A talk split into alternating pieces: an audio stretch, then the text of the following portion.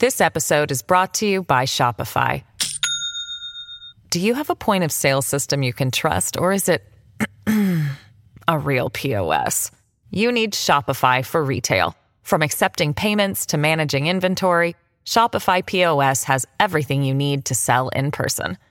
Go to shopify.com/system, all lowercase, to take your retail business to the next level today. That's shopify.com/system.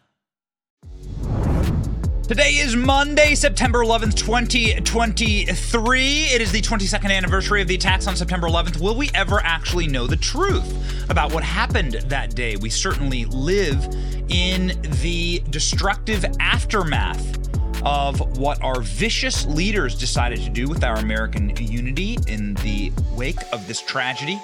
Let's explore in today's show. Joe Biden will be spending September 11th in Alaska, because that's totally where the terrorist attacks happened. And America's Mayor Rudy Giuliani joins our show. My name is Benny Johnson, and this is The Benny Show. We're going to talk a lot about government overreach, about warrantless surveillance, and the security state that was engorged and utterly decimated our Constitution in the aftermath of September 11th today, and some of the ways that our powerful leaders took advantage of a nation in mourning and a national emergency. But ladies and gentlemen, if you are sick of being listened to via your social media devices, I encourage you to join me in using Silent. Silent is the sleeve that I put my cell phone in when I wish for absolute privacy. Of course, you've had those creepy moments where you're talking about something and your cell phone suddenly starts serving you an ad about that exact thing. That's because it's always listening. And not just one app, but bunches of apps. And if your apps can listen, if Amazon can listen, then who else can listen to you via your phone?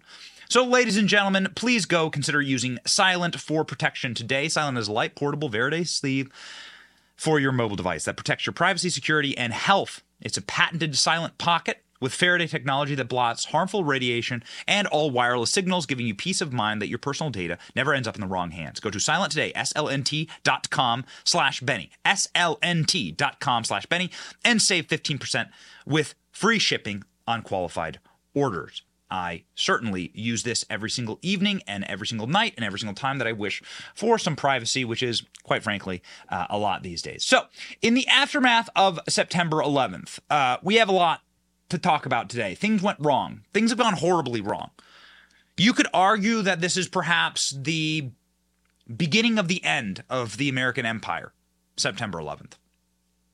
And there's so much to discuss, and there's so many ways that we were used as a nation, and our goodwill and our fighting spirit was manipulated in that time. And will we ever actually know the truth about what happened? We'll cover on today's show the CIA's involvement. Why are these hijackers allowed into America in the first place? Well, some FBI documents reveal exactly the dark truth about what was truly going on, the Saudi connection to September 11th, how you've been lied to by your federal government for so long. But that doesn't take away from one inexplicable fact, which is that you and I witnessed the systematic murder of thousands of Americans on that day. And we wish to remember those individuals. Now, so many people say never forget, and we certainly say that on this show. But the question remains for us today, living, how do we not forget these people who were killed on that day? Not killed, murdered. Murdered on that day. What is the best way to actually remember these individuals? And what led to their murder? The planes flew into the building. It was obviously an act of extraordinary evil, the likes of which none of us have ever seen and maybe will never see ever again, hopefully. But what are the circumstances that led to that event, that terror event? There were so many systematic failures and so much that you don't know and that I don't know, and that none of us knew when we watched this happen. I watched it happen when I was a freshman in high school. You know, one of those giant TV screens that they wheeled in to the classrooms. Where were you? It's a moment that you'll never forget. And we don't want to forget, ladies and gentlemen, that day, of course, showed the very best of America. While it did indeed expose some of the evil that the people who run this country are capable of, it showed the very best of you and I, as evidenced by some of the people who are working there inside of the towers. I want to put up an image of Rick Rescorla. Rick Rescorla is a Vietnam veteran who was working as the vice president of security for Morgan Stanley in the South Tower, the World Trade Center, on the morning of September 11th. In the months leading up to the attack, like many Americans, Rescorla sensed something was wrong, that something would happen, that something evil was about to take place. He didn't know what, so he prepared a plan. On the day of the attack, when the first plane hit, Rescorla ordered everyone out of the building, ignoring the Port Authority order to stay put. Remember this. There was an order to shelter in place inside of the tower, to stay in your offices. That was what the Port Authority said. Sort of echoes that order to remain in Lahaina in Maui as the fires raged. You remember they closed down the roads to Lahaina, trapping people inside of the town in Maui. We've been covering Maui very closely. You see a trend, and you will begin to see a trend on this program, and you'll see a trend today, which is that the government is lying to you about very bad decisions, whether they are malevolent or whether it's just pure incompetence that leads to horrible tragedy. The government is lying to you. Rick Rescorla said, I'm a Vietnam veteran. I know the government lies. F that. Piss off, you son of a bee, he said. And he ordered people out of the building. He began to help people get out of those doomed towers. Everything above where that plane is hit is going to collapse. It's going to take down the whole building. I'm getting people the F out, he said on a radio transmission. The last time Rescorla was ever seen was on the 10th floor of the South Tower, going up to save people. And he saved over 2,700 people that day. Rick's order to evacuate the building makes him an American hero. Rick knew something was wrong. Rick knew something bad was about to happen. Rick's not the only one. In the lead up to September 11th, the forces inside of our own federal government knew that something horrible was about to happen. Did they have the power to stop it? More importantly, did they turn a blind eye to the evil that was to come? In the year before September 11th, Donald Trump published a book saying that some horrible tragedy was going to take place at the World Trade Center and they would blame Osama bin Laden for it. I mean, these things are stranger than fiction. So it's worth actually going back and reading and noting, going to the press that hates Donald Trump, and watching their bewilderment at such a correct prediction. How could Trump have known such a thing? Watch. BuzzFeed dug up an old quote from Donald Trump, talking about a large-scale terror attack 19 months before 9/11. In his 2000 book, The America We Deserve, Trump wrote, I really am convinced we're in danger of the sort of terrorist attacks that will make the bombing of the 1993 Trade Center look like little kids playing with firecrackers. Trump also mentioned the mastermind of the attack, writing, quote, one day we're told that a shadowy figure with no fixed address named Osama bin Laden is public enemy number one, and U.S. jet fighters lay waste to his camp in Afghanistan. He escapes back under some rock, and a few news cycles later, it's on to a new enemy and a new crisis. Trump. Wait. Mm-hmm. Okay, hold on a second. Mm-hmm. Is this really Trump before 9/11? Have you read this? It's 2000 in his book. Are we making this? Somebody, did you make this up, Mika? Nick. I did. Did you make this up? Yeah, exactly. Nick, tell us it's over, right? Because will you stop? Everything. Mika, stop. God. I don't think it's over. What's that? What's the rage here? Will you stop? No, it's cute. I think it's cute. Well, go for it. No, really quickly, though. I mean, so, Willie, that was... 2000. In a book he wrote in the year 2000. Yeah. Well, it was published in 2000. He could have written it in 1999 for all. Exactly. He might have been more precious. So he basically predicted the attacks from... How could Donald Trump have predicted the attacks on September 11th? Let's fast forward to September 10th, the day before September 11th, 2001. Donald Rumsfeld was in charge of the Pentagon. Donald Rumsfeld had just admitted that the Pentagon had lost track of trillions of dollars. The Pentagon itself was an organization that couldn't even communicate within its own walls. Watch. We are, as they say, tangled in our anchor chain. Our financial systems are decades old. According to some estimates, we cannot track $2.3 trillion in transactions. We cannot share information from floor to floor in this building because it's stored on dozens of different technological systems that are inaccessible or incompatible. Very strange. I always found it very strange that immediately after the attack on the Pentagon, all of the footage which is surrounding that building, I mean, and by the way, have you ever been to Washington, D.C.? You will never find a greater security state than Northern Virginia. The number of cameras around that area are voluminous.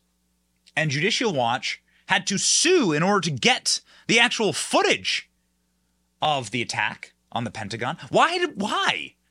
Why would it require the lawsuit in order to get the footage of the attack? Listen, skeptics can't be wrong. You just have to ask that question.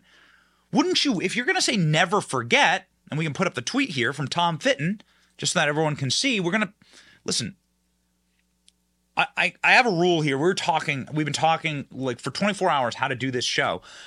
We have a rule here, which is that skepticism isn't wrong. You can ask questions, but you better bring receipts. If you're going to do a show asking questions about the most tragic day, arguably, in American history, based on the consequences of this day, well, then you better be able to have some real firm evidence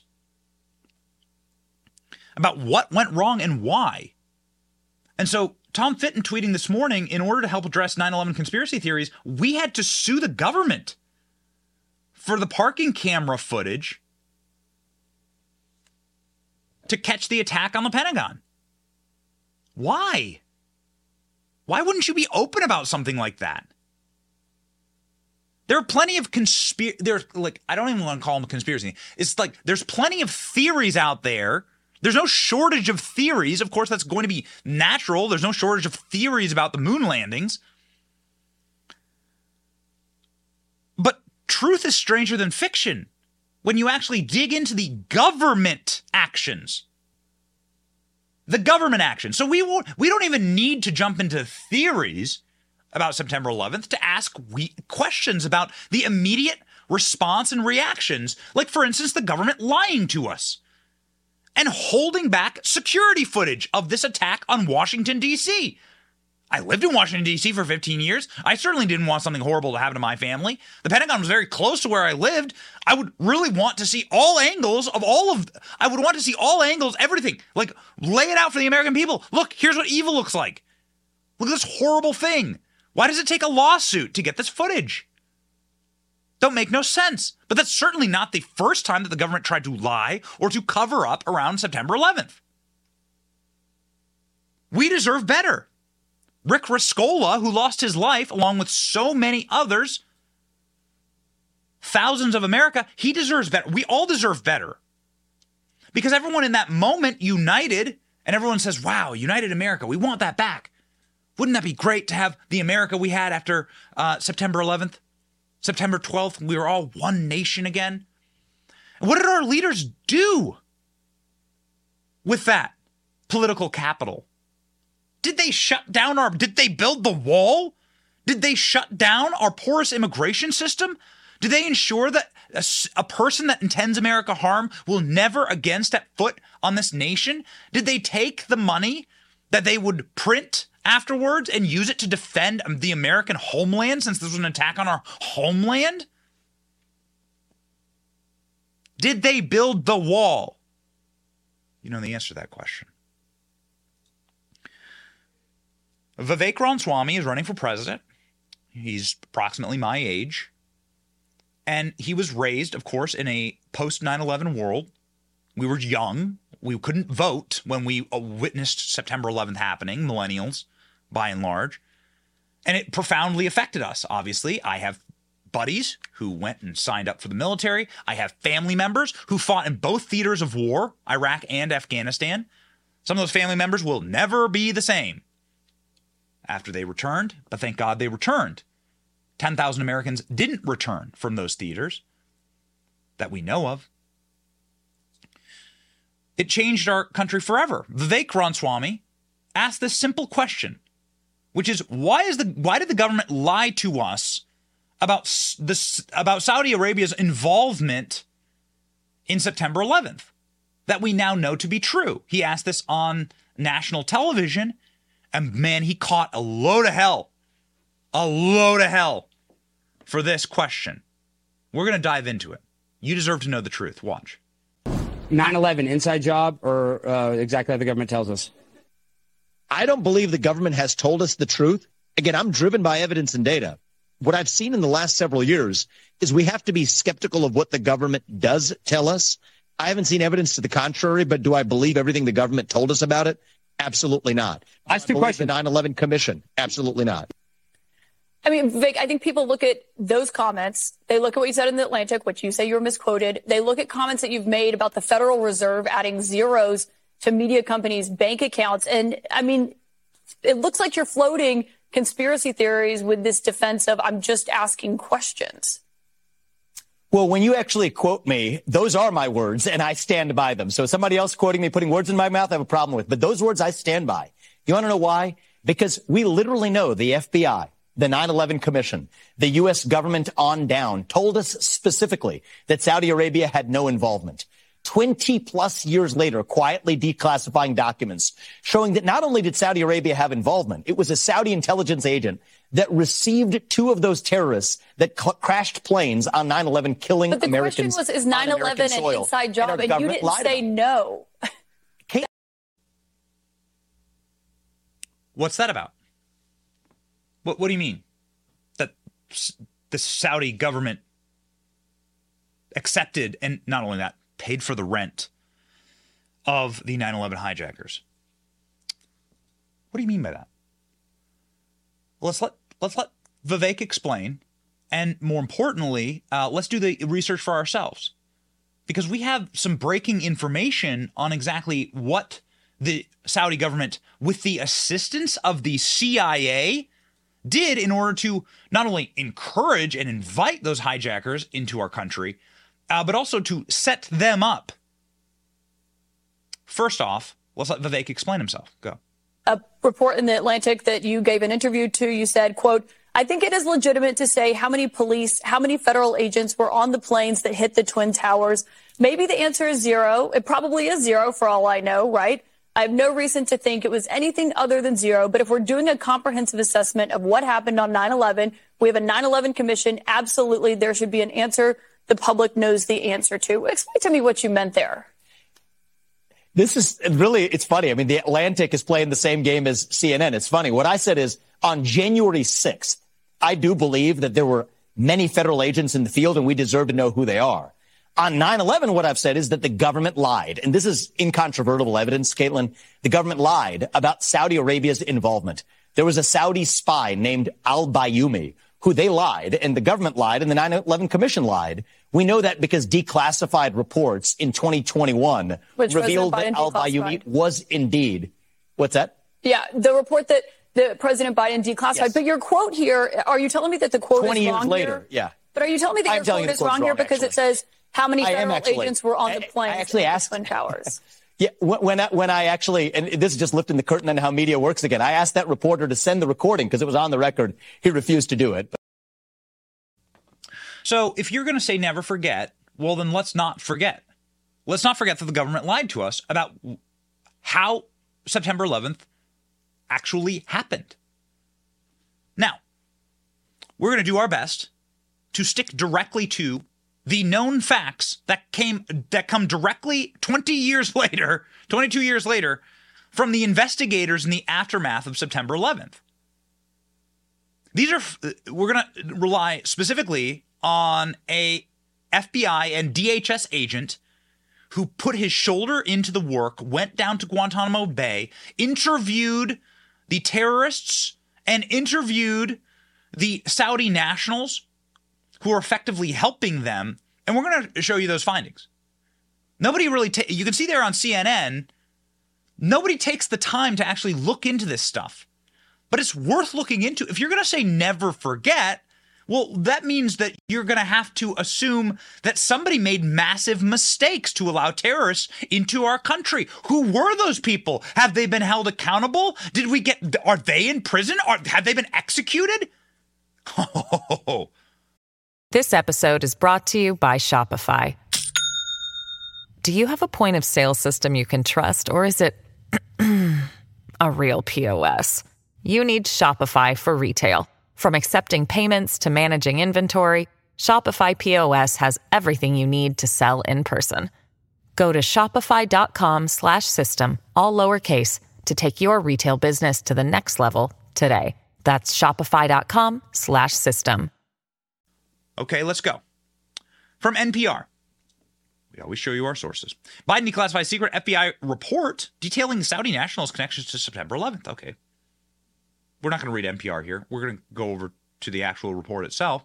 We're going to go over to organizations that are not state-funded and that don't try to wash over these reports. Ladies and gentlemen, jump over to the gray zone here.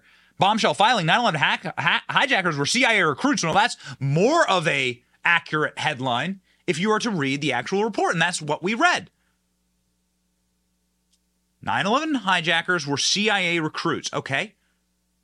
How do they get there? At least two 9/11 hijackers have been recruited in a joint CIA-Saudi intelligence operations covered up at the highest level, according to explosive new filing, and left out of the 9/11 commission. Well, hot damn. A 21-page filing by our own government, by a special agent named Don Castriano, who is the lead investigator for the Office of Military Commissions, legal body overseeing the cases of 9/11 defendants, summarizes classified government discovery disclosures and private interviews conducted with anonymous high-ranking CIA and FBI officials. Many agents who spoke to Castriano headed up Operation Encore, the Bureau's aborted long-running probe into the Saudi government's connection of 9/11 attack. And what did they find? Ooh, baby. Let's hop over to the actual report, because it's worth you seeing it in black and white. Here's the actual physical report. It is available for you to read. We encourage you to read it. Please read it. This comes directly from Don Castriano. Let's go ahead and do a quick introduction for who this man is. Don Castriano is an investigator for the Office of Military Commissions. This is the office that was set up in Guantanamo Bay in order to investigate how the 9/11 hijackers did their work. He's been a Drug Enforcement Administration agent for 21 years. He was a DEA special agent, interviewing numerous suspects and witnesses.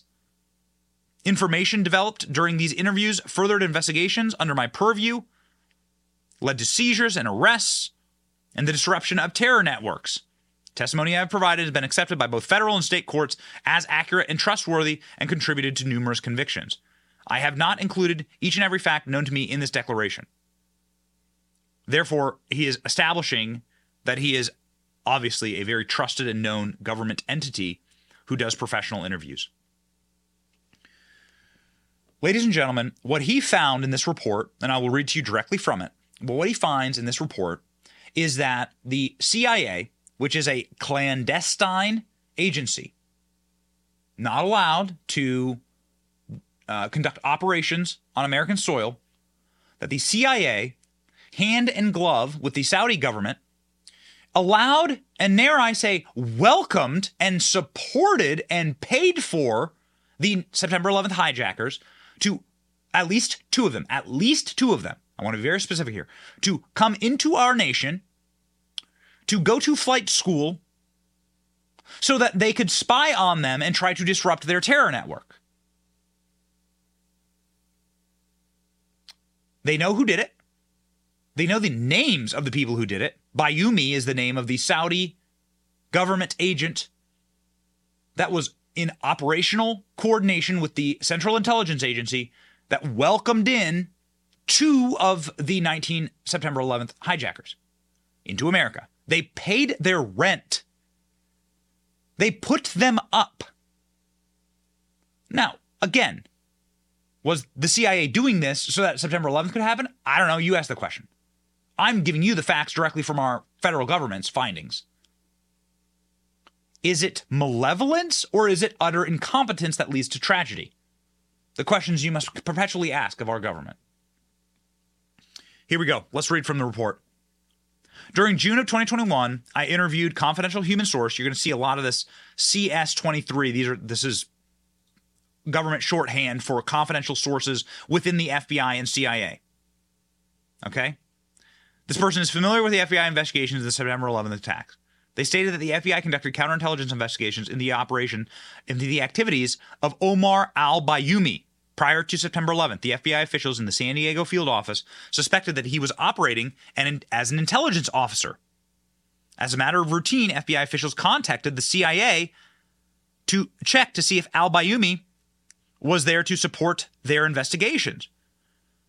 The confidential sources said that the CIA officials responded to the San Diego field office and reported that the CIA had no files on al-Bayoumi. This is the guy who welcomed in the September 11th hijackers. But the confidential human source told me that that was false and that the CIA maintained operational files on al-Bayoumi and helped work with him via those operational files. See, the CIA is not allowed to conduct operations here in America. So what this report is supposing is that the CIA used the Saudis, who can conduct intelligence operations here in America because it's obviously not Saudi soil, right? So they can do clandestine work abroad. And so they were trying to figure out the terror network. So they welcomed these terrorists in order to monitor them, track them, try and surveil them hand in glove with the Saudis. Okay. Confidential sources told me that al-Bayoumi was never passed off to the FBI, that al-Bayoumi was an intelligence officer in the employ of the Saudi government. Al-Bayoumi, who again met the hijackers as soon as they landed in San Diego, was instructed to recruit the two hijackers at the Saudi consulate. So this man was instructed to recruit and bring these hijackers to America. Al-Bayoumi ended up paying for their rent, setting them up in an apartment, getting them established here in the country. There are witnesses to these meetings. Again, this is directly from our own federal government's findings. This has been declassified. Confidential source told me that the CIA used their liaison relationship with the Saudi intelligence services to conduct this operation on U.S. soil. Confidential human source told me that the Saudis were used as a go-between for the CIA, forbidden by law to conduct intelligence operations inside of the U.S. Confidential human source told me that the CIA was used its relationship with allied intelligence services to conduct operations inside the United States in the past, and that they knew that these two men that were welcomed into the country were part of a terror network, and they withheld that from the FBI. Confidential human source told me that after 9/11, FBI officials in San Diego and FBI's headquarters became aware of al-Bayoumy's affiliation with the Saudi intelligence and subsequently the existence of the CIA's operation to recruit the hijackers through al-Bayoumi. Senior FBI officials suppressed this investigation. Confidential union source told me that the FBI agents testifying before the joint inquiry on the September 11th attack were instructed not to reveal the full extent of Saudi's involvement with al-Qaeda. I here declare under penalty of perjury that the foregoing is true and to the best of my knowledge, says a government agent with 30 years of intelligence and investigations under his belt, Donald C. Castriano. Well, there you go. Knock it down. Knock it down. Prove to me that this isn't true. This is our own federal agents. This guy with the longest history of investigations and intelligence gathering went through and spoke with agents inside the FBI and the CIA, and they said that the CIA brought in at least two of those hijackers into America as part of an intelligence operation with the help of the Saudi government, and that all that was withheld. Ladies and gentlemen, we went to the border recently, and we released a documentary on this. At Evernorth Health Services, we believe costs shouldn't get in the way of life-changing care, and we're doing everything in our power to make it possible. Behavioral health solutions that also keep your projections at their best? It's possible. Pharmacy benefits that benefit your bottom line? It's possible. Complex specialty care that cares about your ROI? It's possible. Because we're already doing it. All while saving businesses billions. That's Wonder made possible. Learn more at evernorth.com/wonder. It's a great documentary. I hope that you watch it. But whilst we were there, we were speaking to the county commissioner in Yuma, and he said, you do know that the 9/11 hijackers went through our porous southern border, right? They traveled through Yuma in order to go to flight school in Tucson. You know, they took advantage of America's open border policy and lax border controls in order to do this. We got it on camera. We have it on tape. We didn't end up looking this up. And, of course, this man is completely correct. He's lived in Yuma his entire life. Yuma, Arizona, knows that it was a way station for the September 11th attackers based on open borders and our porous, incompetent immigration system. Watch. And becomes this. We're only going to solve this greatest human smuggling, trafficking, humanitarian crisis with real solutions. That is not a real solution. That's called an open border and is not secure. It's estimated somewhere between 1.5 and 2 million people who have come into United States, not as give-ups, but people who have avoided detection, who are here for nefarious purposes. This was a pass-through for all of the 9/11 hijackers, where they were going from San Diego over to Tucson for their flight training. And what will it take before the Biden administration puts our safety and security at the forefront to secure our country? So did you see there? Those are the photos of the hijackers.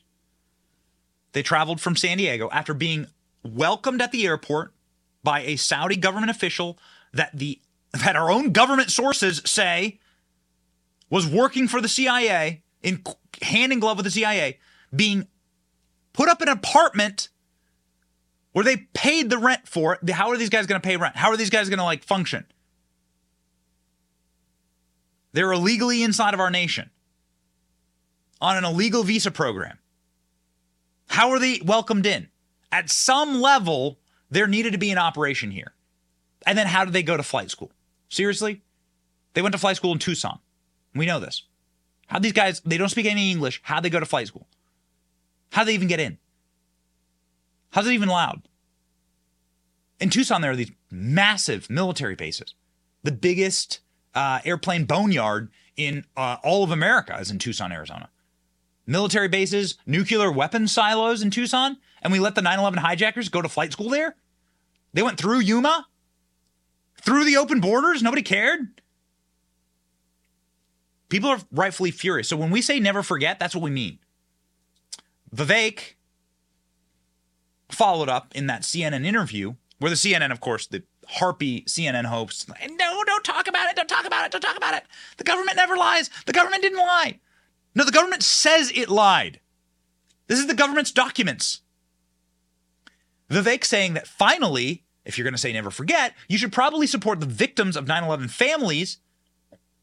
Again, of course, always respecting and honoring the Americans who were murdered that day based on these apparent, like, botched operations by the CIA. By remembering them, you should probably, you know, consider supporting their lawsuit against the federal government. Do you know the 9/11 survivor families are suing our federal government? Is that what we mean when we say never forget? We remember? Yeah. Well, let's remember that they're suing the federal government. We have the lawsuit here, 9/11 families sue Washington, D.C. Thousands of September 11th family members and survivors have today urged the federal court in New York to revive claims that the Kingdom of Saudi Arabia funded and supported al-Qaeda as it prepared for September 11th attacks. The suits accuse the kingdom of a singular role in providing essential resources that enabled al-Qaeda to grow into a terrorist organization that killed nearly 3,000 people on American soil, injured the scores of Americans, and continue to affect the lives of others in the years since the attack. They go on to say that, of course, the government has blocked these lawsuits from going forward and have lied in their official September 11th commission to reveal the Saudi government's complicity in these attacks. Why would they do that? Well, you're never going to get the answer to these questions unless you start asking. At least Vivek is asking. Watch. But that Saudi Arabia absolutely was involved, and our government for 20 years lied to the American people about it. There was an entire 9/11 commission report on this. Yes, and it lied, and it was false. And in fact, you know where that's coming out, Caitlin? There's now a case, a federal case in the Southern District of New York, where the government of Saudi Arabia is being sued by victims of families. That's why this is resurfacing itself. It is relevant, and it turns out there's a difference in asking questions about Saudi Arabia's involvement and the government's involvement, and then pushing this idea that whenever what your comment about who was on the plane, and then was 9/11 an inside job where you did not say no earlier. That's why. So what happened in the immediate aftermath of September 11th? Well, of course, the Patriot Act. The Patriot Act led to the warrantless surveillance state that utterly shreds your Third and Fourth Amendment rights to privacy. Why were our founders in like a pre-electricity world so concerned about privacy? Well, because tyranny is the same in every single era. The Third Amendment is about the government housing and quartering soldiers in your home. What was common during the Revolutionary War time is that the government would simply put a soldier inside your house if they didn't like you. A soldier would come into your home and sleep in your bed. Law enforcement would break into your house and would sleep in your bed. That's what the Third Amendment's about. Could you imagine that? Joe Biden sending people to just take over your home, eat your food. They would have rights to everything inside of your property.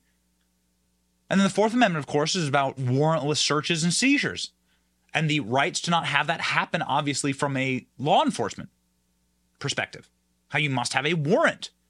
The Patriot Act immolates that, just destroys that. Patriot Act is what put Dr. Fauci in charge of our bioweapons programs. That's well established. Patriot Act created Dr. Fauci and his funding.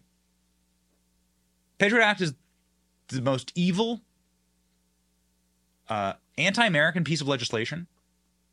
You notice they always find the names. They always find the names that like wrap them, ensconce themselves in the American flag, right, to name these things. It is the opposite of the Patriot Act. It is the Destruction of Patriotism Act. And we should recognize that with open eyes. And we should look with very open eyes at George W. Bush and his legacy. And if George W. Bush is a psyop, and was George W. Bush there to put us to sleep as Republicans, as people who care about the Constitution? Democrats don't care about the Constitution.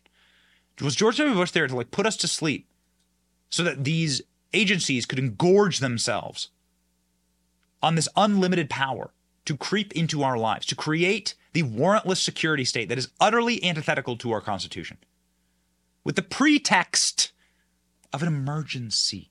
Ooh, man. These are the victims. These are the people who were murdered on that day. Nearly 3,000 Americans. Anybody who says that these victims of murder are somehow comparable to January 6th can go directly to hell. Just a reminder that our national security state, our deep state, and their apparatchiks, muppets that they install in our government perpetually creates that illusion and manufactures that lie. This is how desperate they are to lean on national tragedies and moments of emergency to retain power. Watch. Not only a place on our calendars, but a place in our collective memory. December 7th, 1941, September 11th, 2001, and January 6th, 2021. Ladies and gentlemen, Joe Biden is not at Ground Zero. He's not in Shanksville. Joe Biden's not at the Pentagon this morning. In fact, Joe Biden is in Alaska, somewhere, petting a polar bear. Who is at Ground Zero this morning? Well, they're doing this in plain sight. Check this tweet out from Jack. You can see standing there in the shadow of what used to be the Twin Towers is front and center Kamala Harris, the person who was on camera saying January 6th, just like September 11th. You know, when the unarmed Trump supporter was shot with no warning at point blank range and killed. That the single death on January 6th, a American killed by the state.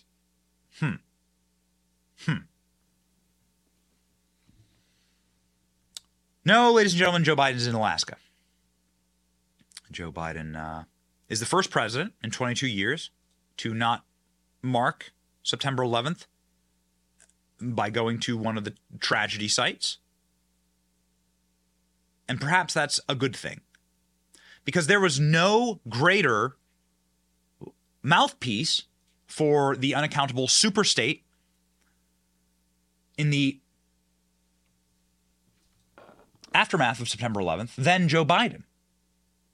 Joe Biden was the first, dumbest, and most rabid banger of the war drums to invade countries that, as far as I can tell, had nothing to do with September 11th. They invaded Saddam. Saddam was a bad guy because, well, he puts his political enemies in prison. He allows for his family to create a reign of terror in a country and to rule by decree. He protects his sons from all crimes. Who's that remind you of? How can you possibly justify the invasion of Iraq today? How can you possibly do it? It was a distraction technique. The Patriot Act is the most evil piece of legislation ever passed. And the number one champion of it, as you may recall, is currently the resident of the United States. Watch. The objective is to compel Iraq to destroy its illegal weapons of mass destruction and its programs to develop and produce missiles and more of those weapons. Saddam is dangerous. The world would be a better place without him. But the reason he poses a growing danger to the United States and its allies is that he possesses chemical and biological weapons and is seeking nuclear weapons. And unlike my colleague from West Virginia and Maryland, I do not believe this is a rush to war. I believe it's a march to peace and security. I believe that failure to overwhelmingly support this resolution is likely to enhance the prospects that war will occur. Joe Biden. Do we have peace and security? Do you feel like we have a better world now than we did in 1999? Do we have a safer, better country? Do we have a more stable dollar? Do we have a more profitable America? Do we have a more secure America because of Joe Biden and the policies that he beat the war drums for? Joe Biden there just straight up lying, repeating intelligence agency lies. We know this to be a lie. Repeating lie after lie after lie about September 11th, doing precisely what the intel agencies told him to do, and you wonder why his family is protected. We have said often on this show that Joe Biden they love an idiot, okay? Wyndham Hotels and Resorts makes travel possible for all. Whether it's the long haulers looking for a great cup of coffee, a roomier rest for the on a whim road trippers, or a place to make summer memories with the whole family. No matter who you are, where you're going, or why, with 24 trusted brands to choose from like La Quinta, Days Inn, and Super 8, your Wyndham is waiting. Get the lowest price at WyndhamHotels.com. Restrictions apply. Visit website for more details. The intel agencies, the people who actually run the country, the superstate, the machine, they love an imbecile. They love a dumb person who will just be trotted out and read the script. That's why they love Mitch McConnell. They actually prey on the mentally disabled. And Joe Biden has been that for a very long time. Joe Biden has always been a fraud and a liar. Check the tape from him running for president in the 80s, lying about his about his law school, lying, plagiarizing, having to drop out in humiliation and shame. They love these craven monsters who simply want and lust for power. And they say, walk out and say that Saddam is trying to build a nuclear weapon with zero evidence. Walk out and say that Saddam Hussein has weapons of mass destruction with zero evidence. And meanwhile, we sell out to China. Meanwhile, we engorge and create the newest enemies for America. And Joe Biden, as the American resident, is fomenting nuclear war with Russia as we speak. Spying on his political enemies, locking up his political enemies, trying to put his political enemies in jail. Doing precisely what he accuses Saddam Hussein of doing. And I don't think that there's anyone who would argue that Osama bin Laden is a deeply evil person and deserved to die and be killed. I certainly wouldn't argue that. Osama bin Laden is the banality of evil. The world's a better place without him. There was perhaps one man that did argue that Osama bin Laden shouldn't die, and that one man was Joe Biden. Watch. And we had to make a decision. The president, he went around the table with all the senior people, including the chiefs of staff. And he said, I have to make this decision. What is your opinion? He started with the National Security Advisor, the Secretary of State, and he ended with me. Every single person in that room hedged their bet, except Leon Panetta. Leon said, go. Everyone else said, 49, 51, got to me, he said, Joe, what do you think? And I said, I didn't know we had so many economists around the table. I said, we owe the man a direct answer. Mr. President, my suggestion is don't go. We have to do two more things to see if he's there. He walked out and said, I'll give you my decision. Don't go. Don't do it. Don't do it. I mean, could you imagine? Could you imagine being so compromised and so genuinely evil that you would straight up say, nah, we have Osama bin Laden, we can kill him. Nah.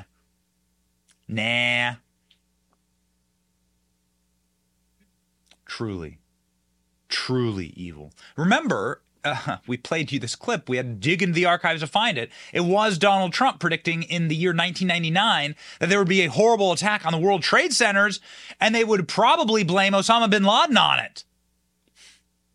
Who would you rather as president? It's worth going through and actually looking at these vintage clips of Donald Trump and his reactions to the World Trade Center collapsing. Donald Trump went immediately to ground zero, as any leader would, and immediately started helping after the attacks on September 11th. Where was Joe Biden? Joe Biden was lying professionally about the attacks on September 11th. And then Joe Biden was saying, no, don't kill Osama. Let's check in on Trump. Watch. What's your biggest fear, Mr. Trump? Well, I just went to what they call ground zero. I've never seen anything like it. The devastation, the human life that's been just wasted for no reason whatsoever. It is a terrible scene. It's a terrible sight. But New Yorkers are very strong and resilient, and they'll rebuild quickly. What should be the response to this attack? How should the U.S. respond to such a devastation? Well, I think they have to respond quickly and effectively. They have to find out exactly what the cause was, who did it. And they have to go after these people because there is no other choice. And then secondarily, and much less importantly, we have to rebuild in some form that will be just as majestic as the World Trade Center.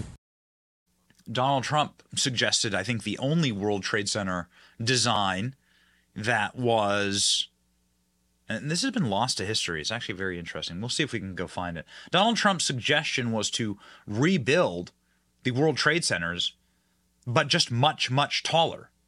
To do like a full, straight, line-to-line rebuild of the towers. Exactly where they were, which would have been the alpha move, I think.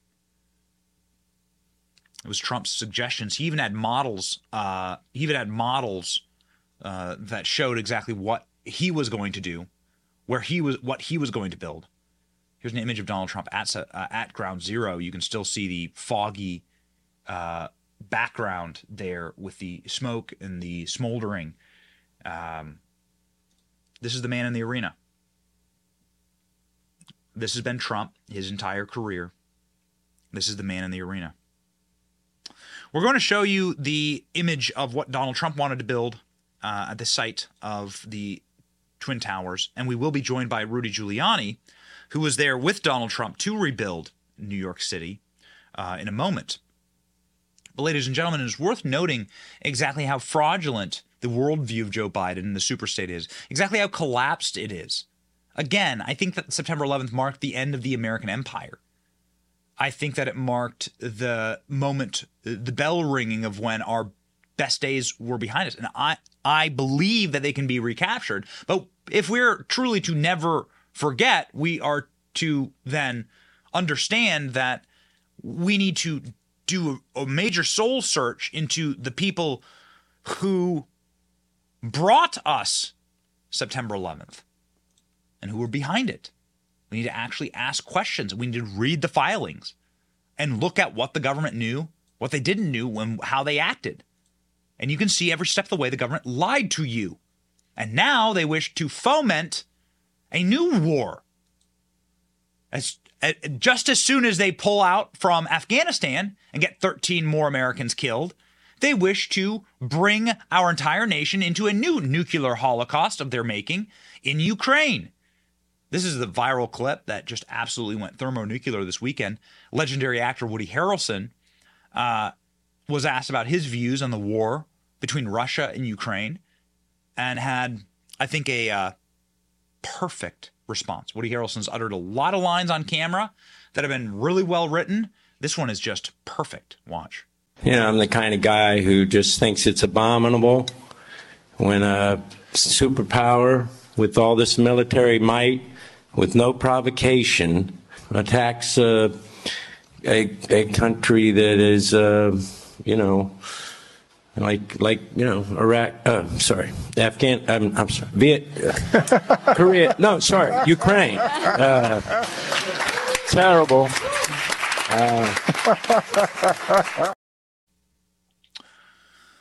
America, as a people, have always been isolationist, non-interventionist, and in George Washington's farewell address, he warned of us getting entangled in entanglements abroad and how it would lead to the destruction of our nation, as it does to all great nations.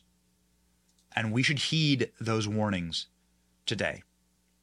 We should look to a worldview that says America first, If you were to have actually cared about any American that lost their lives on September 11th, then you would have closed the borders. You would have taken all of the goodwill of the American people in the aftermath of those attacks, and you would have done something to secure our homeland, because that's where the effing attack happened. Do you feel secure in this nation 22 years later? Do you feel like the powers that be secured our country to stop terrorists from coming in here and doing harm to us? Of course not. In fact, there is regular crossings of men on the terrorist watch list directly into our nation. Who knows where they are now? It's worse than it's ever been under Joe Biden's watch. We need serious leadership in this country, or else it will happen again. And this whole like never forget thing will have all been an utter fraud. Totally and utterly debased. There was one man at one point in time that said, close the borders. We need to shut it all down so we can figure out what the hell is going on. Build a wall. Have an immigration process and system that allows for people that are seeking asylum to make their claims. That allows for us to actually figure out who the hell is coming into this country. It was a broken immigration system, of course, that on its face led to the initial attacks. Every single one of the attackers had overstayed their visa. That man was Donald Trump. This is Donald Trump's suggestion of what we should have done to rebuild the World Trade Center. I think this is beautiful. From the article, in the years following the attacks on September 11th, Donald Trump pushed the proposal that would have rebuilt the World Trade Center's iconic Twin Towers, with the only difference being the towers being 5 stories taller, so that they would be 1,776 foot tall. Amazing. Instead of going with Trump plans, the city officials opted to build Freedom Tower.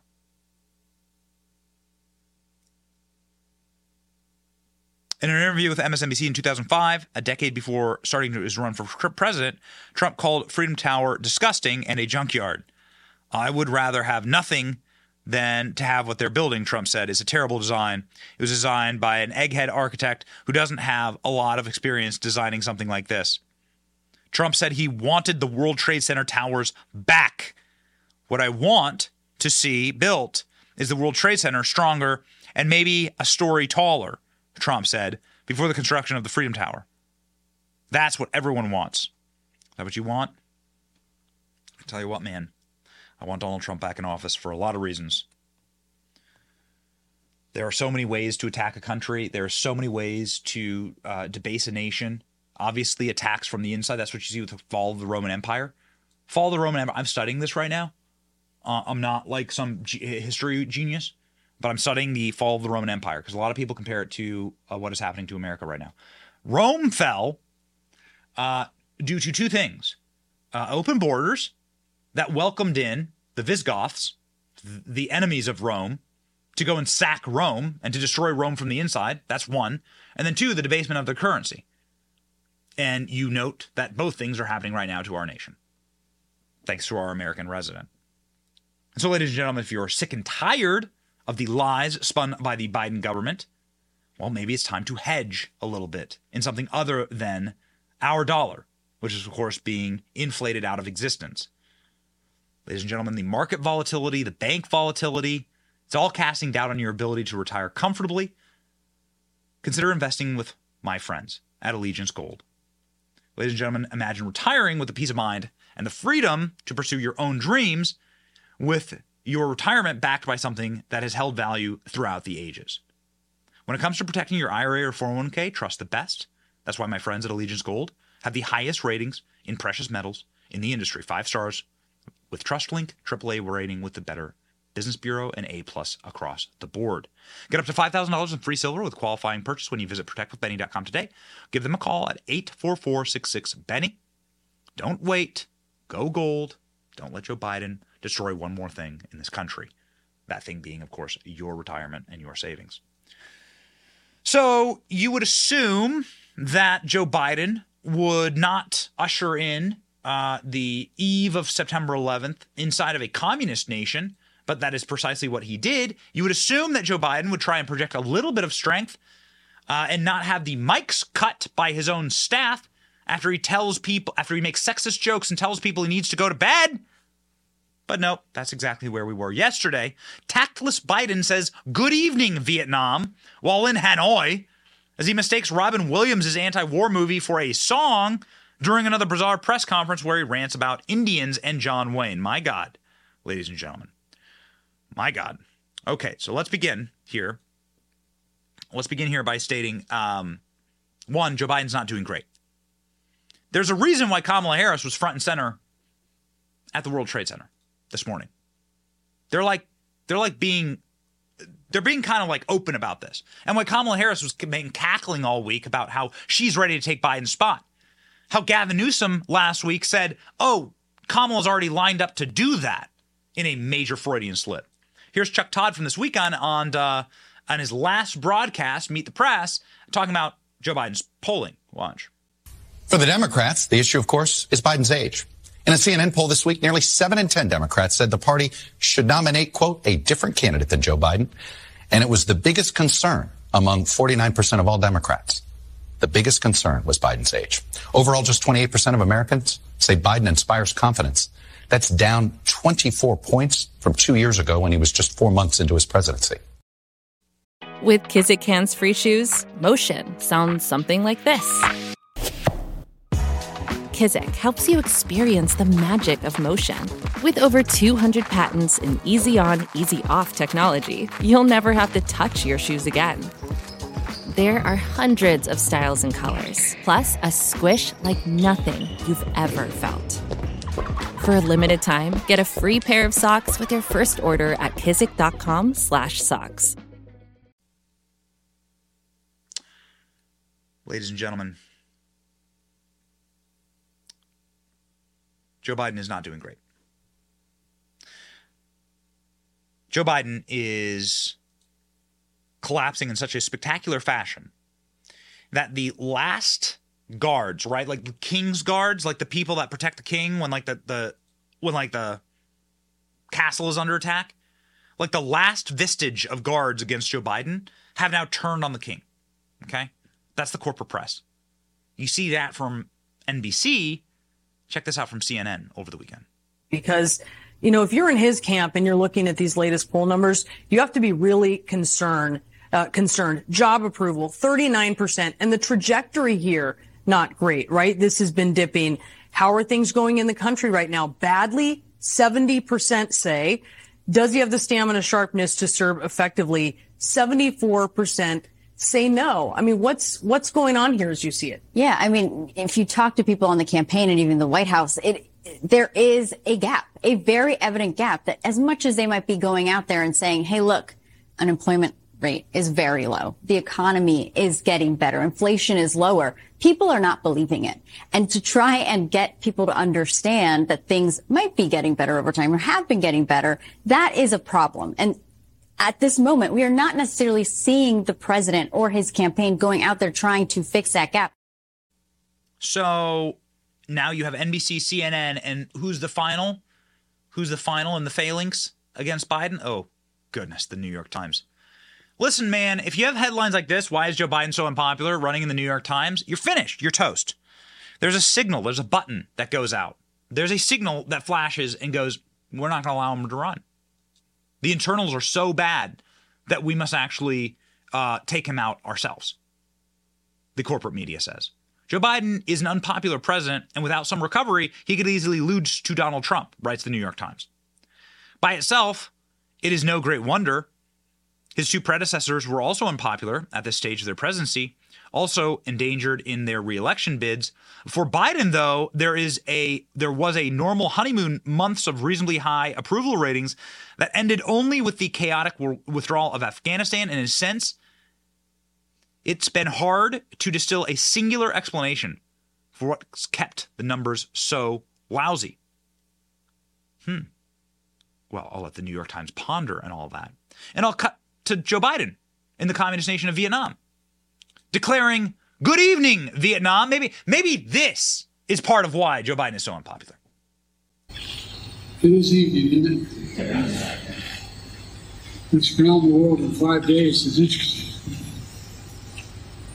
Well, you know, there's that one of my staff members said, we were in a famous song, you know, good morning Vietnam, good evening Vietnam, and good morning. My God. Is this really about debasing America? You know, like, so Barack Obama is, of course, the, you know, running Joe Biden, you know, operating Joe Biden as a cutout. We all are aware of that. Barack Obama has often opted for the humiliation of America. I mean, they're doing this on purpose, right? Like, they're doing this on purpose to shove it in our faces, right? The humiliation continues. Joe Biden bringing back one of his favorite sayings, lying dog faced pony soldier. My brother loves having these famous lines from movies that he always quotes.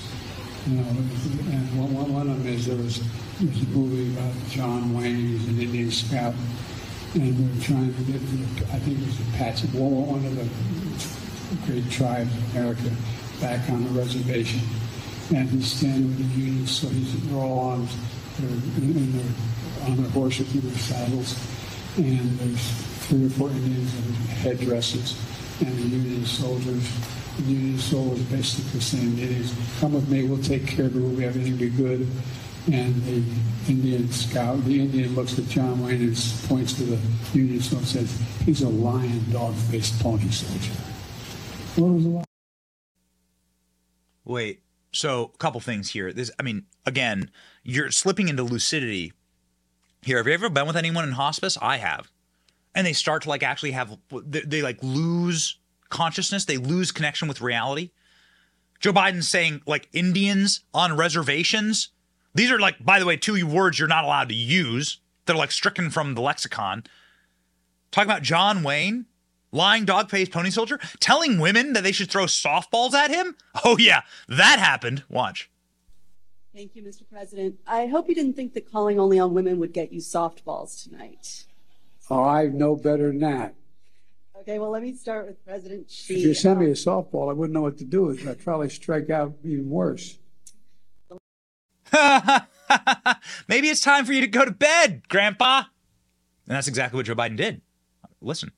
Anyway, I just think that there are other things on leaders' minds, and they respond to what's needed at the time. And look, nobody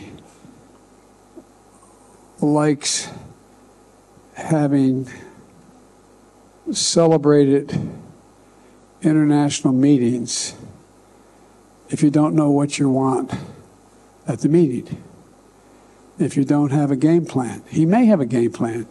He just hasn't shared it with me. But I tell you what, I don't know about you, but I'm going to go to bed. He's saying it. He's saying it. But he didn't go to bed.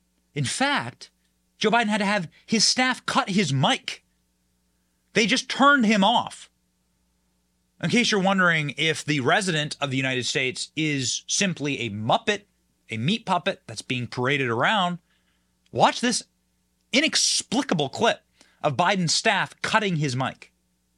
We talked about at the conference overall. We talked about stability. We talked about making sure that the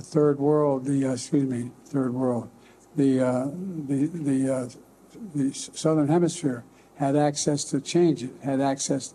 It wasn't confrontational at all. You came with me. Thank you, everybody. This ends the press conference. Thanks, everyone. Thank you.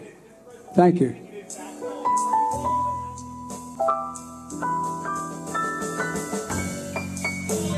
Are you putting U.S. strategic interests above and right here in Vietnam? I've raised it with every person I met with. Mr. President, are you worried about your son being indicted, Mr. President? Everyone watching for sandbags as his staff. Did you hear staff screaming over the reporters? That's it. That's it. Get off the stage. They cut his mic. You ever seen anything like it? What about your son being indicted, Mr. President? What about our next guest, Rudy Giuliani, saying that he's never seen a more clear-cut case for bribery ever in American history? And we've been promising you that when Republicans get back, bribery is exactly what they're going to be impeaching Joe Biden for. One of the sort of bellwethers in Congress for this impeachment has been Nancy Mace, and she said just as much this weekend. And joining us then after shall be Rudy Giuliani to talk more about it. But first, Nancy Mace, check this out. Let's start with the Biden impeachment inquiry. The House Speaker told Maria Bartiromo himself that he does expect to bring any House impeachment inquiry to a full vote on the floor. When do you expect that would happen? Will it happen in the month of September? Well, we'll know a little bit more information this week. We go into session on Tuesday. Bribery is one of the bases for an impeachment inquiry or articles of impeachment in Article 2, Section 4 of the Constitution. But the problem, Dagan, as you know, is we will never get 60 votes in a Democrat-controlled Senate, no matter how much evidence we prevent. And so from my perspective, the House Oversight, Judiciary, Ways and Means need to continue our investigations. We need to show the American people all of the evidence that we uncover. We need to do it in swift order. We need more subpoenas. I want the bookkeeper. I want Shokin. I want Hunter. I want everybody who was a witness and saw what we saw in the suspicious activity reports. That information we have to win in the court of public opinion. So there was one man who came on our program, believe it was a week or two ago, who said, I've never seen a more clear-cut case for bribery in American history. Of course, I was a federal prosecutor and so forth. That man is also the man that stood tall as America's mayor and marched New York City forward in the aftermath of the attacks on September 11th. And that man joins our program now, the great Rudy Giuliani.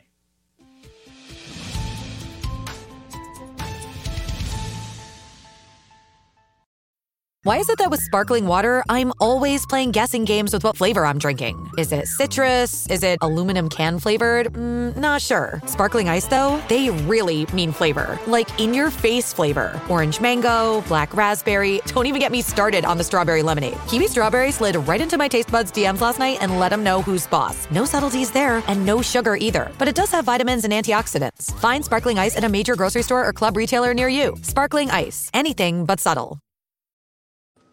Rudy, thank you so much for today of all days making the time for us on the program. We have been informed that you just came from Ground Zero. Is that correct? That is correct. Yes, Benny. And you were standing very close to Kamala Harris.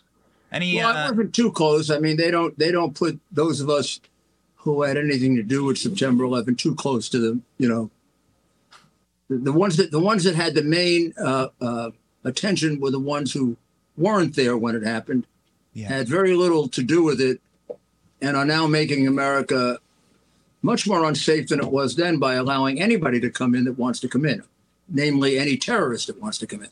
Yes. We've done an entire show about how the goodwill after September 11th and all of the money, the trillions we've spent, none of it was spent on securing our border or reforming our immigration system. In fact, Kamala Harris just moments ago was saying that January 6th is just like September 11th. This is a day that will live in infamy, she said. Yeah, it was hard to be there, Benny. What would you have said to her? I've gone, you know, every year since it's this is the year where I couldn't really stay. I almost felt like I wasn't being true to the memory of the people who died on that day to be with these people. I mean, no group, no administration has ever done the damage that this group has done. I mean, I was there all through the Obama administration. I could deal with that. But to have Harris and Mayorkas there, I mean, these people are allowing an invasion of the United States to take place, and probably more than most, I have a pretty good idea of how the Islamic terrorists are taking advantage of this. I mean, just think if you were running an Islamic terrorist group and you knew that you could get anyone you wanted into the United States. Anyone. Just pay the cartels who you've been doing business with for 25 years, and they'll get them in for you, no questions asked. Would you take advantage of that? You wouldn't be much of an Islamic terrorist if you didn't. So they have sold us out. I mean, they sold us out to China. They sold us out to the Islamic terrorists. They sold us out to the cartels, whether it's Biden or Mayorkas or Harris. So after about a half hour, 45 minutes, Bernie and I decided to leave and go to a different ceremony. Wow. So you decided to just walk because you just couldn't stand being there with people. Couldn't take it anymore. I just couldn't take standing there with them, and all the terrible thoughts going through my mind about how they have double-crossed not only the people that gave up their lives that day, but all the people since then that have been fighting terrorism for us. Yes. And now we just have a completely open border. Yes. So that any Islamic terrorist, extremist that wants to come in can come in. Or so that China can kill even more of us with fentanyl. I mean, why does China have to have a shooting war with us? They can kill 100,000 of us a year without firing a gun. They just send in fentanyl, and we take it. And Biden does nothing about it. Biden has actually done away with the special unit to focus on Chinese who were infiltrating our organizations and our universities. When I say it's the strongest bribery case I've ever seen, I'm somebody who prosecuted some of the most famous bribery cases of the 20th century. I'm not speaking lightly. I've never had a case, Benny, with the amount of evidence that you have against the Biden family. It's so much evidence that the main key in trying that case would be having the discipline to pare it down. So you didn't overdo it. Well, apparently the Republicans in Congress are listening to you because now they're citing line and verse precisely what you told me last interview about the U.S. Constitution, about federal code, and about the bribery focus. And I do want to get there, but I would like to spend one more second on a specific piece of incredibly odious and venal commentary by Kamala Harris as it pursuant September 11th. Effectively standing on the graves of nearly 3,000 Americans who died that day, saying that it is the same as January 6th. What is your commentary on that, Mr. Mayor? My commentary is that there is something seriously wrong with her. We failed to take a good look of what was seriously wrong with Biden, and look what we got. There's something seriously wrong with Kamala Harris. Those language soup that she engages in, which almost is like a five-year-old speaking, and that's not normal. To try to compare January 6th to September 11, I mean, how do you even seriously do that? 3,000 people just about died on September 11. Could be another 3,000 pretty soon with the illnesses thereafter. I think we're at about 2,734 right now. People are dying every day of related illnesses. It was a direct attack on the United States of America by a foreign enemy. None of New York City police officers killed anyone that day. In their case, a Capitol police officer killed a innocent person for no reason at all. I mean, the shooting that took place, to me, is a first-degree murder case that I'd be more than happy to prosecute against that cop. The thing was exaggerated way out of proportion. They said 4 people died. No, nobody died except for the protesters. No gun was used. There's been no charge of insurrection. 1,000 arrests, no charge of insurrection, no proof of insurrection, yet they want to charge insurrection against the president without proving it. So it's a complete phony. I mean, it's a political exaggeration of, yes, basically a bad thing that happened that deserves a certain level of proportionate punishment. But to compare it to September 11, the Civil War, what else did they compare it to? Pearl Harbor is the other allegory she used. Yeah. I mean, it's absurd. I mean, it means you're living in a world of vicious, vile propaganda. About the only analogies to it would be the kind of thing the communists and the Nazis did.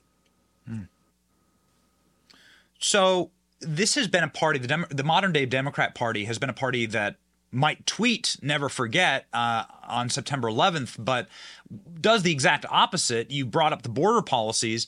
I also wanted to harken back to a few years ago when Ilhan Omar, who is a celebrated member of the Democrat Party, said some people did something to mark September 11th and its anniversary. Your thoughts on that, Mr. Mayor? Yeah, they have no respect for what happened that day because they have no respect for our country. I mean, what happened that day is Islamic extremist terrorists, in the name of destroying us, came and attacked us. It was a foreign attack on the United States of America, and their objective was to crush us, because they attacked us, our economic center, they attacked our political center, and to a very large extent, they attacked our cultural center. And they failed. They succeeded in the objective of killing a lot of us, but they failed to defeat our spirit. For some reason, thank God, we all came together after that as Americans. Now it seems to me that communists have worked around that, starting with Obama, and they've come pretty close to making us what they want. When you look at our system of non-justice, it really is much more comparable to a fascist country than to a country of laws. I mean, when the former president and the leading candidate of the opposition party gets indicted for charges that it's impossible to figure out anybody else that was ever charged with this before, then you know you have a fascist government. The major characteristic of a fascist government is put your enemies in jail on specious, fraudulent charges. I mean, what the heck is what is going on in Georgia, or what the guy in Washington is doing? Nobody's ever been charged with those things before. I don't remember anybody ever being charged with RICO for defending his client in an election fraud case. That's what I'm charged with. I'm charged with a racketeering violation because I represented my client. And you can't tell me you didn't start going after me and persecuting me because the first day you went and stole my iCloud account was the first day I began representing Donald Trump 4 years ago. The FBI went and took my iCloud account without telling me. And you know when they let it go? The day I stopped representing Donald Trump. So you spied on me for 3.5 years as a lawyer without telling me. You had an affidavit claiming I was committing crimes. And then you had a right to a grand jury saying you couldn't find any crimes.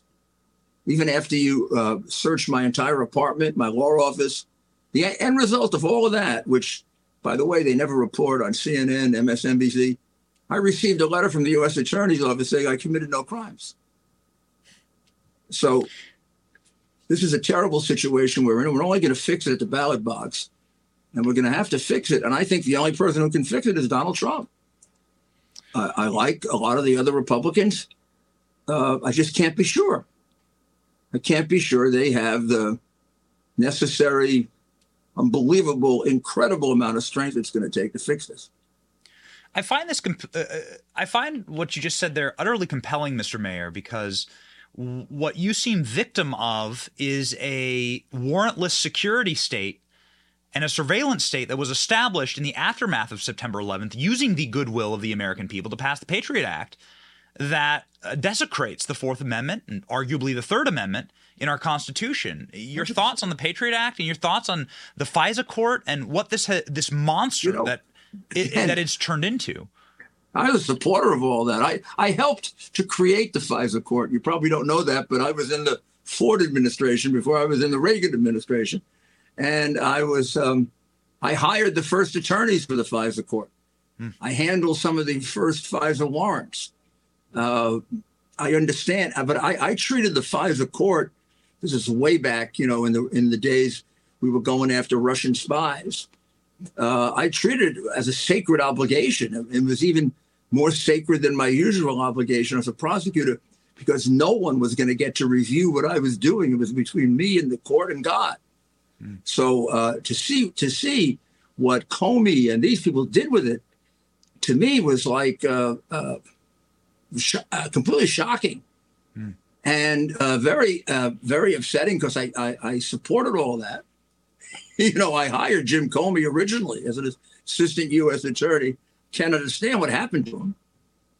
And it is true. And there's a good chance that these will be taken away, and maybe have to be taken away. Mm. But then that, on the other side, that's going to leave us vulnerable to real terrorists, not parents who are worried about their children being mutilated. So, in the aftermath of September 11th, you were able to observe Donald Trump very closely. There's this really great photo of you and him with a jackhammer. I think we have it available. And it's can you tell me what's it? I don't know what, if you can see, Mr. Mayor, the screen right now. Can you tell me about Donald Trump in the aftermath of September 11th? Did you get to know him? Donald Trump was among 10 or 12 of our civic leaders that did the most to help us. Hmm. I would put him in a category with George Steinbrenner, Fred Wilpon. There are certain people that really stepped up. They took it very, very seriously right from the first day. And he helped us in so many different ways, including material that we would have a hard time getting because he was in the construction business. Not only his own money, but putting us in contact with people where we could raise money. I started my own charity just for my firefighters and police officers called the Twin Towers Fund. We raised $240 million. We distributed every single penny to the firefighters and police officers' family, and we paid the administrative costs separately. Donald Trump helped us do that. He, Steinbrenner, the head of General Electric at the time, and Fred Wilpon were among the top people that did that, and about 8 or 10 others. And he was constantly volunteering help. And by the way, he did it for years. He and George Steinbrenner were good friends. And whenever a police officer was hurt, certainly killed, hurt, injured, firefighter, they'd always send him a check. And very often they'd send it through a foundation. And I would want them, I'd want to tell the family and Steinbrenner, who I guess was the senior partner in the deal, kind of said he had this biblical view that if you get the credit now, you don't get it in heaven. Right? So very often people would be getting money. They didn't know who he got it from. Donald, I used to call him Donald then, used to participate in that with his friend George. I mean, up until the time he was running for president, no one ever thought of Donald other than a very generous philanthropic New Yorker that would help you, and sometimes it'd go out of his way to help you, you know, in unorthodox ways. Like he'd see that somebody needed money, and he'd come up with $5,000. He'll help that person, and he did it for. The other thing that drives me nuts is when I hear this racism stuff or anti-Semitism stuff. I don't know a guy who's got more friends who are black, Jewish, Italian. Everything. I mean, the guy just likes people. The joke about him is the only color that really was a problem for him, that he had a real fascination with, was green. But other than that, if he could make money with you, then you were really great. It was always merit or friendship. What they're doing to him, wow. I've been in politics a long time. I saw what they did to Ronald Reagan, who was my hero. Mm. This is unprecedented. And I think it's simple. I mean, it took me a while to figure it out, Ben, but it's because he's so dangerous. It really is. This is a credit. Maybe it doesn't help sometimes when you're being tortured like this, but this is a credit to how effective he is. They are afraid that he is going to destroy how they have been milking this country for years. Yes. Either being very powerful, being very rich. I mean, where would the Biden family have ever made any money other than by bribery, right? Yeah. I mean, Biden couldn't get his way through grammar school. Yes. Mr. Mayor, something that's popped up in this 2016 run, Vivek Ramaswamy, one of the Republican candidates who's brought this up, is the government obscuring some of the Saudi Arabian involvement in September 11th and the attacks and the funding of some of these hijackers that came to America. In the aftermath, they've sort of been releasing these reports and declassifying these reports. Your thought on the government and the obstructionism when it comes to how these attackers got into America, the brokenness of our immigration system, and some of the operations that seem to be the CIA not coordinating with the FBI in order to warn them about these things or to run these ops through the Saudi government. I'm not sure if you followed up on this, but I'd love to hear your thoughts. I haven't in great detail because that really wasn't my area, but I do have some thoughts about it. I think this is a product of lack of transparency. I mean, I don't know how deeply involved the Saudi Arabian government was or was not. Mm-hmm. But I don't have the information that would allow me to make that decision. So whenever that information is being held back, then people who have been affected by it, like I have, and my friends, and some even worse than me, you're going to be very suspicious. It's like the 4 or 5 states that Trump, I believe, won where he was cheated. One of the reasons I believe that is they would never let me see the paper. Now, let's take Georgia, for example, with Governor Kemp, who I think is one of the more dishonorable men in America. They, no matter what, would never let us look at the paper.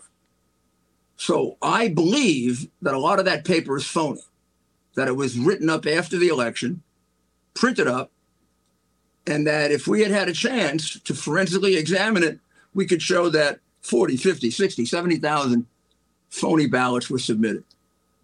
They have never, ever allowed for a forensic examination of it.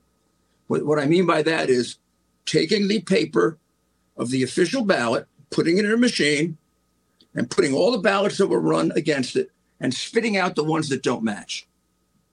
And you're saying that the government obscuring some of this information in the official 9/11 report leads people to believe and to assume that there's something. I guess I'm a New Yorker and I'm a former prosecutor, but when you don't want to give me something, I start getting funny thoughts about it, right? So let me see all the files that have to do with Saudi Arabia. You know, the Saudi Arabian government, the royal family, is very complex. There are many parts to it.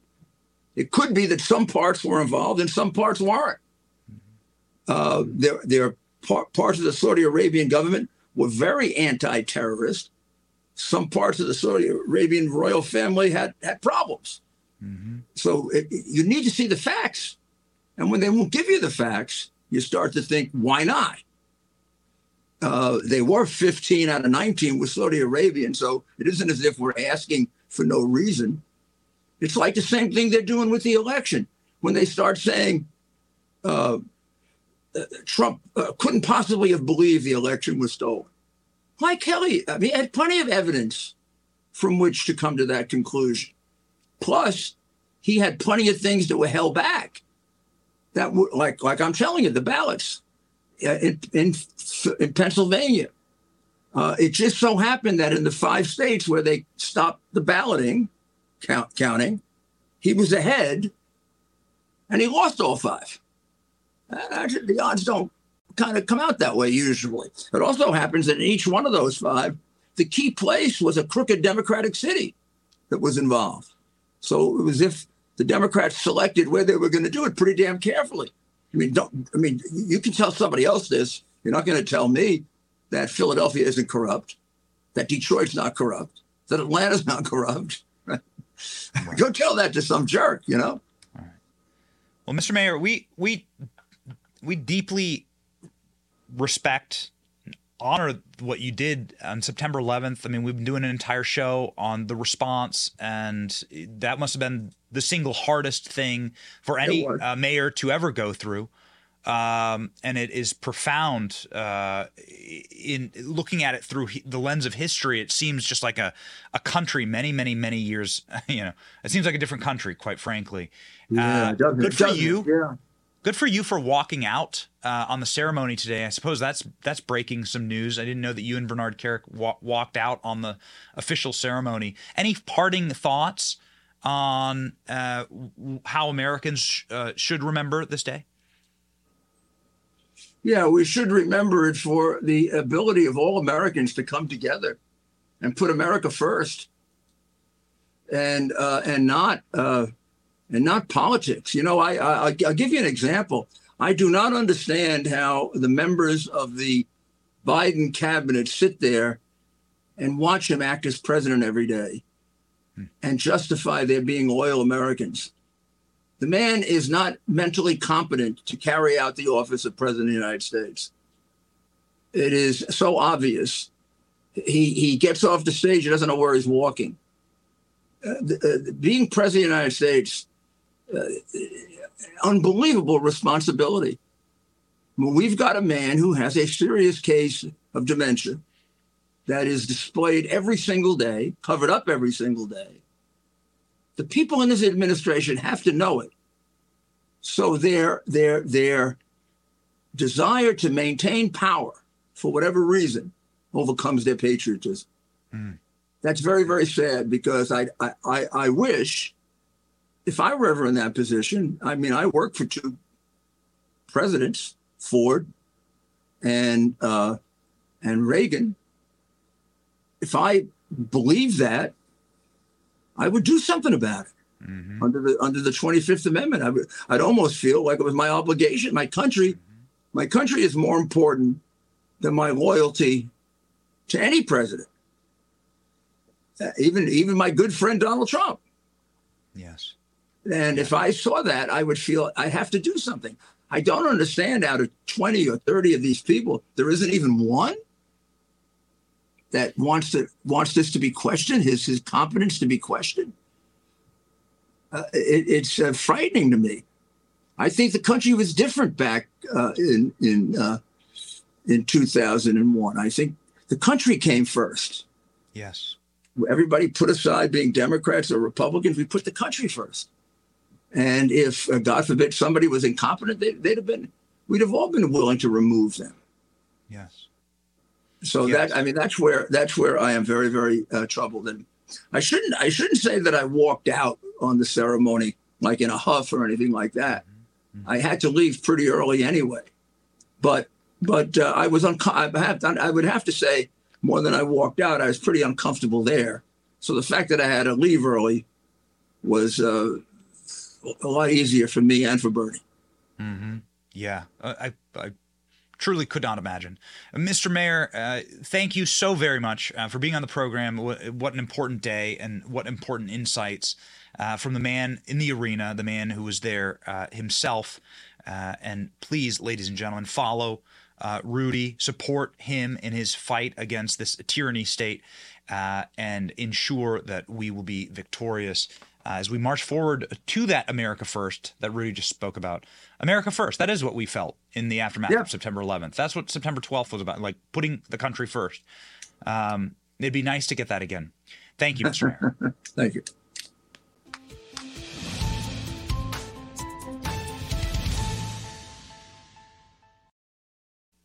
Well, ladies and gentlemen, we wanted to give, obviously, the mayor there's a much longer show than we normally do, but we wanted to give the mayor a chance to talk today of all days. He was coming from what he just said there, multiple events and multiple ceremonies. So we're honored to have had him join our program.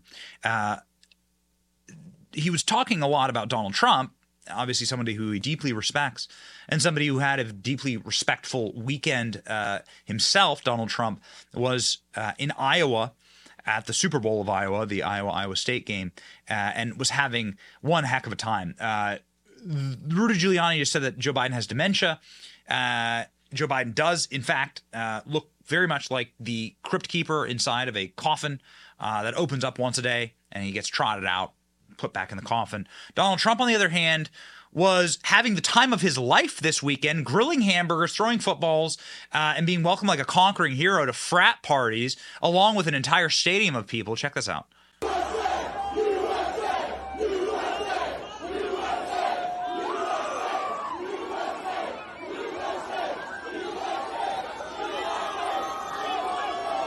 Ladies and gentlemen, Donald Trump seems to be having the time of his life and seems to be stronger than ever. Polling shows that.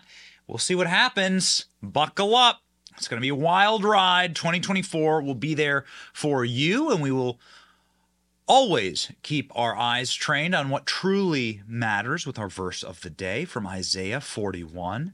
For I am the Lord your God, who takes hold of your right hand and says to you, do not fear, I will help you. Whew. There's a lot of evil in the world, and there's a lot of... It is inexplicable to see what happened on September 11th, 22 years ago, and to watch the subsequent lies and the abuses of power afterwards by our government, and to sometimes become hopeless, to take the black pill. And we say, no, don't do it. Step back from the edge. Like, know that God is God. Fear God more than you fear evil. God will take hold of your hand and say, do not fear, I will help you. If you believe the scriptures and if you believe God's word, then let everything else dissolve around you. Let everything else fade away and focus simply on that. That should be your North Star. God, family, country. That's what we do on this program. My name is Benny Johnson, and this is The Benny Show. See ya.